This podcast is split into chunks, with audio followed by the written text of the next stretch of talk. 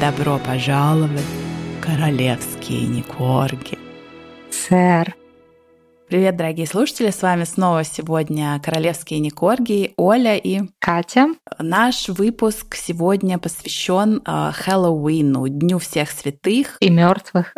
И всяких пугающих... И живых мертвецов. Пугающих ужастиков, все такое спуки. И, конечно же, наша дорогая семейка БКС не подкачала и в этом плане. Да, мы решили записать вам несколько тематических выпусков, по крайней мере, две штуки у нас точно будут в неделю Хэллоуина, и это будет немножко отличаться от наших беспристрастных э, суждений и модных приговоров. Не хейтерских. Да, не хейтерских, но мы надеемся, что вам будет интересно и понравится. Обязательно ставьте лайки, подписывайтесь, шлите реакции в историях, голосуйте, и вы не проиграете. Правильно. И вы останетесь в полной безопасности в этот Хэллоуин. Мы вам шлем а, протекционные вибрации. Все, кто прослушает этот подкаст, находятся под защитой королевской британской короны. Итак, сегодня мы решили рассказать вам о лучшем друге девушек, где бы то ни было, знаменитом бриллианте. Проклятый алмаз британской короны. История бриллианта Кохинур. Бриллианта в сто шесть и пять карата, finest white, буквально белоснежная прозрачность, или как это перевести, я не знаю. Изначально он, кстати, был намного больше, но об этом чуть-чуть позднее. Стоимость бриллианта по оценкам примерно сто десять - сто двадцать миллионов фунтов стерлингов на сегодняшний день. Но, конечно, если бы бриллиант продавали, цена была бы намного больше, потому что за этим бриллиантом или вместе с этим бриллиантом продается огромнейшая, страшнейшая история его предыдущих владельцев. Что надо знать про этот бриллиант? Это то, что только Бог или женщина могут владеть им безнаказанно. Именно так гласит знаменитое пророчество о камне, который приносил несчастье абсолютно всем своим владельцам, которые не были женского пола. А прервать цепочку злодеяний удалось лишь королеве Виктории. Бриллиант Кохинур, которым сейчас владеет британская корона, в переводе значит «гора света», и история уникального, огромнейшего бриллианта с кровавой репутацией насчитывает э, около тысячи лет. Ну, на самом деле, более семисот лет, но давайте будем драматичнее.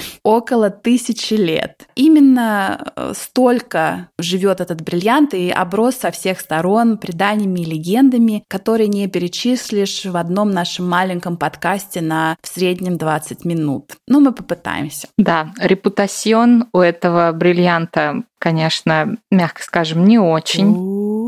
Согласно пророчеству. Смотри, здесь знаешь как? Владеть бриллиантом может только Бог или женщина, что, ну, в принципе, одно и то же, да, давайте не будем спорить. Но также тот, кто будет владеть этим бриллиантом, он будет властелином мира. Ему откроются все тайны, все богатства, вообще вся власть над миром. Но при этом его постигнут и все мирские беды. Ну, знаешь, как многие знания несут многие печали. Как Меган Маркл. Вот-вот. А если учесть, что почти все владельцы до королевы Виктории, все владельцы бриллианта были мужского пола и умирали страшной, насильственной смертью, то мне как-то в это пророчество и в легенду очень даже верится. И, наверное, это даже не легенда, а вполне так себе серьезная история. Совпадение? Ну, не знаю. Не думаю.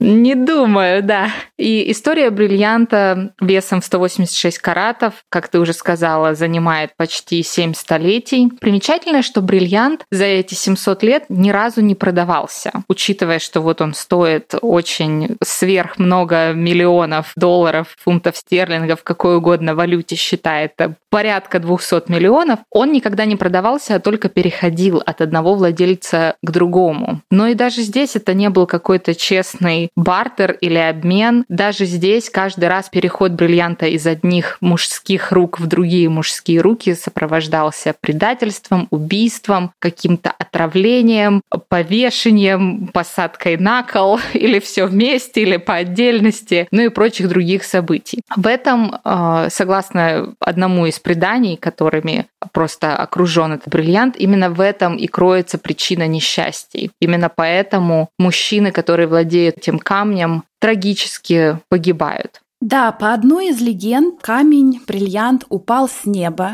после чего бог Кришна сказал, объявил, что только хозяева с чистыми помыслами, с чистым сердцем, без каких-то там задних мыслей об обогащении и так далее и тому подобное, только таким хозяевам алмаз будет обеспечивать блага, оберегать, будет таким камнем-оберегом. Заполучившие вот этот огромнейший алмаз нечестным путем будут обречены и прокляты, и страдать им целую вечность. До королевы Виктории, которой бриллиант был передан, точнее подарен, остальные владельцы камня, как мы уже сказали, не отличались нечистотой помыслов, нечистым сердцем и, в общем-то, стремились заполучить и заполучали бриллиант через кровь, войны, страдания и убийство или смерть предыдущего владельца. И несмотря на дурную славу бриллианта, владение им было очень престижно, и, ну, это был такой огромный камень, о котором слагались легенды многие столетия, то есть все знали, все хотели им обладать, несмотря на жестокую историю, которая сопровождала камень. И чуть-чуть мы хотим вам рассказать об владельцах, которые владели камнем и которых всех до одного постигли несчастье. Да, давайте,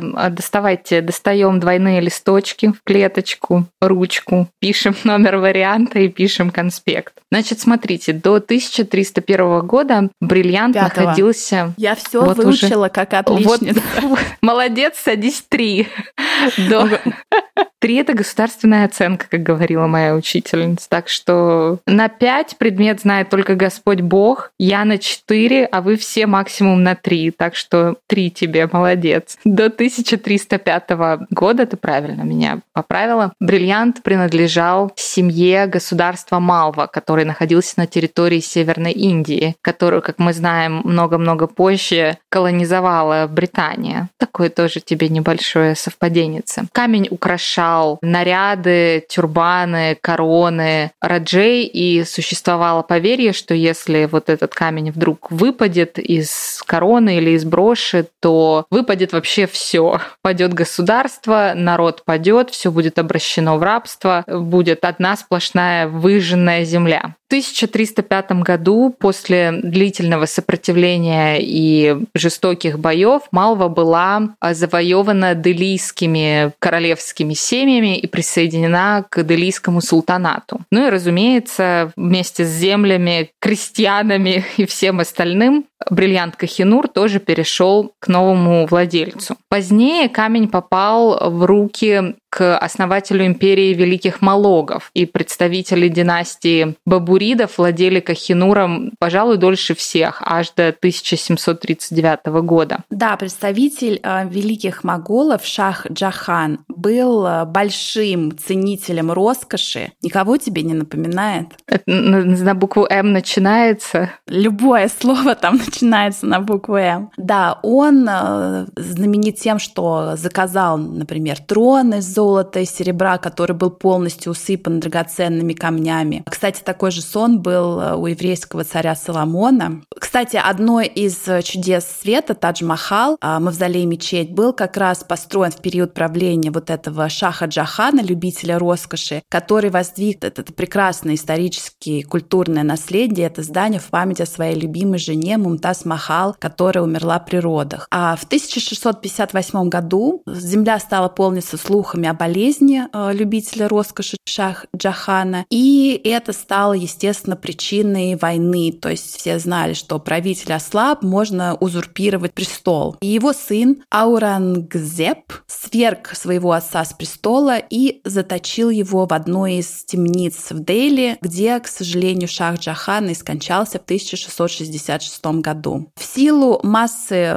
военных кампаний, которые все окончились неудачи и в которых Шах Джахан втянул свою страну, империя находилась просто на грани краха и финансового, и морального, в общем, распадалась. И когда к власти пришел вот этот мятежный сын Аурангзеб, Аурангзеб, который буквально узурпировал трон своего отца, он приказал разобрать этот самый трон и распродать его по частям. Но за исключением знаменитого бриллианта. Да, бриллиант оставался еще какое-то время у этого мятежного опального сына, но империя под его руководством тоже просуществовала недолго, была свергнута, а бриллиант продолжил свое путешествие кругосветное по миру. И следующим на пути Кохинура оказался Афганистан. Хозяином этого бриллианта стал Ахмат. Он также недолго протянул с алмазом и умер ужасной болезнью и передал бриллиант своему сыну Тимуру. Тимур тоже умер от ужасной болезни.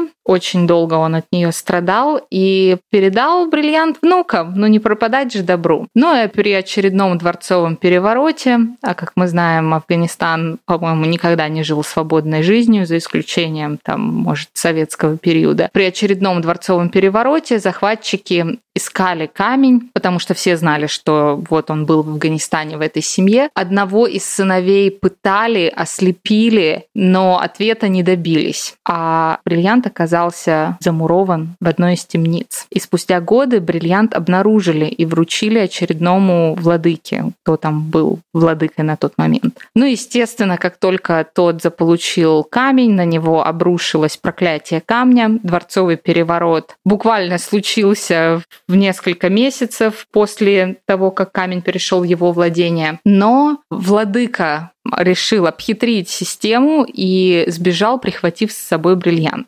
Дурная слава о камне, о том, насколько он красивый, о том, насколько он проклятый, просто неслась по миру, бежала впереди камня. И чтобы нейтрализовать проклятие Кохинора, очередной его владелец, Раджа Сингх, отнявший его у жены предыдущего Раджи, намеревался подарить его храму. Ну, как бы если вот мы это сделаем такое пожертвование, да, то ничего не случится. Но храму он его передать не успел, так как умер. Да, Раджа был последней жертвой Кохинора. В тысяча восемьсот сорок девятом году бриллиант стал собственностью Ост-Индской компании. Это, как вы знаете, компания Британии по завоеванию Индии. После чего камень был преподнесен королеве Виктории. Чтобы ни у кого не возникло никаких сомнений насчет законности вот такого подарка и передачи огромного бриллианта в Британию, Виктория пригласила в Англию малолетнего сына последнего владельца бриллианта, который подтвердил, удивительное дело, что действительно камень был передан Британии и подарен королеве Виктории абсолютно безвозмездно, добровольно, и еще и коробочку приложили. И постоянное место прописки бриллианта Кохинора с тех самых пор стала Британия. Скитания его завершились в тысяча восемьсот сорок девятом году. Придворные королевы Виктории, которые были абсолютно все в курсе о вот такой кровавой славе бриллианта, пытались отговорить королеву от того, чтобы она оставила камень в шкатулке, начала им владеть, но Виктория поступила по-своему. И с тех пор драгоценность считается законной собственностью Британской империи. Кстати, вот этот сын, которого она пригласила, сын Раджи, которого она пригласила для добровольной передачи бриллианта, она ему назначила пожизненное содержание. То есть все вроде бы было... Ну смотри, все складывается. Бриллиант подарили добровольно. Даритель был вознагражден пожизненно. Бриллиант подарили наконец-то женщине. Да еще там не какой-то, а королеве Виктории. И вроде бы, казалось бы, ну все, да, все пожелания камня, легенды и проклятия учтены. Однако, как только Индия смогла отпочковаться от Британии, они тут же, уже годы спустя, да, после королевы Виктории, они тут же посчитали своим долгом вернуть бриллиант себе, и правительства Индии, Пакистана, Ирана и Афганистана как только могли пытались оспорить законность этой передачи бриллианта, и как только могли пытались получить его обратно. Однако им это не удалось. Просто забегая вперед, чтобы вы знали, бриллиант остался в БКС. А, да, и, кстати говоря, что м, интересный и такой достаточно грустный факт, конечно, грустнее кровавой кровавых смертей ничего быть не может, но наш рассказ начался с того, что впервые, когда Кохинур упал с небес, по легендам, весил он сто восемьдесят шесть каратов. Но когда он попал в руки Виктории, ей не понравился желтоватый оттенок камня, и ей показалось, что бриллиант недостаточно блестит. Она отправила бриллиант на переогранку, в результате которой торт лишился более восьмидесяти карат и стал весить свой настоящий вес, это сто пять целых шесть карат, то есть сто пять целых пять карат. А многие эксперты до сих пор льют кровавые слезы, потому что камень такой огромной, такой редкой красоты не следовало, конечно, подвергать новой огранке. Из-за нее он лишился не только своего исторически ценного внешнего вида, но и при взгляде на бриллиант сейчас создается эффект черной дыры в центре камня. Большой, черной, всепоглощающей дыры. А что вот эти вот восемьдесят карат, которые, да, они обтесали, они как прям вот обтесали в пыль или там каких-то еще, может, обтесали и стряхнули со стола на пол, потом замели в мусорку. Что даже никаких сережек там не наклепали. восемьдесят карат, представляешь, как вот с куста. Или, знаешь, это мастера, которые работали, сказали, ну да, мы все пообтесали, выкинули там всякие щепки. И уехали на Мальдивы, да? Да. На персональной лодке, да? Но, тем не менее, это было пожелание Виктории, и его учли. Сейчас Кохинур входит во владение короны, во владение королевы Елизаветы. Это тиара, ну даже не тиара, корона, в которую вставлен Кохинур, была изготовлена для коронации матери Елизаветы. И вот с тысяча восемьсот пятьдесят третьего года этот бриллиант украшает короны, и носят их, эти короны, только женщины. Да, увидеть бриллиант можно в любой момент, когда вы попадете в Тауэр. Он выставляется публично, а лондонский Тауэр. И интересно, что будет, когда бриллиант перейдет во владение принцу Чарльзу. То есть тут все сложится. Во-первых, ему будет принадлежать бриллиант. Он мужик какой-никакой. А в Тауэре начали умирать вороны. И люди, и собаки. Но это уже совсем другая история на Хэллоуин. Друзья, оставайтесь с нами. В следующем выпуске мы расскажем, как именно этот проклятый бриллиант влияет на БКС сейчас. Будут интересные факты, совпадения, и вы сами решите, бриллиант это или Меган Маркл, или и то, и другое навело порчу на белоснежную, прекрасную британскую королевскую семью. Услышимся в следующий раз. Пока. До новых встреч. Пока.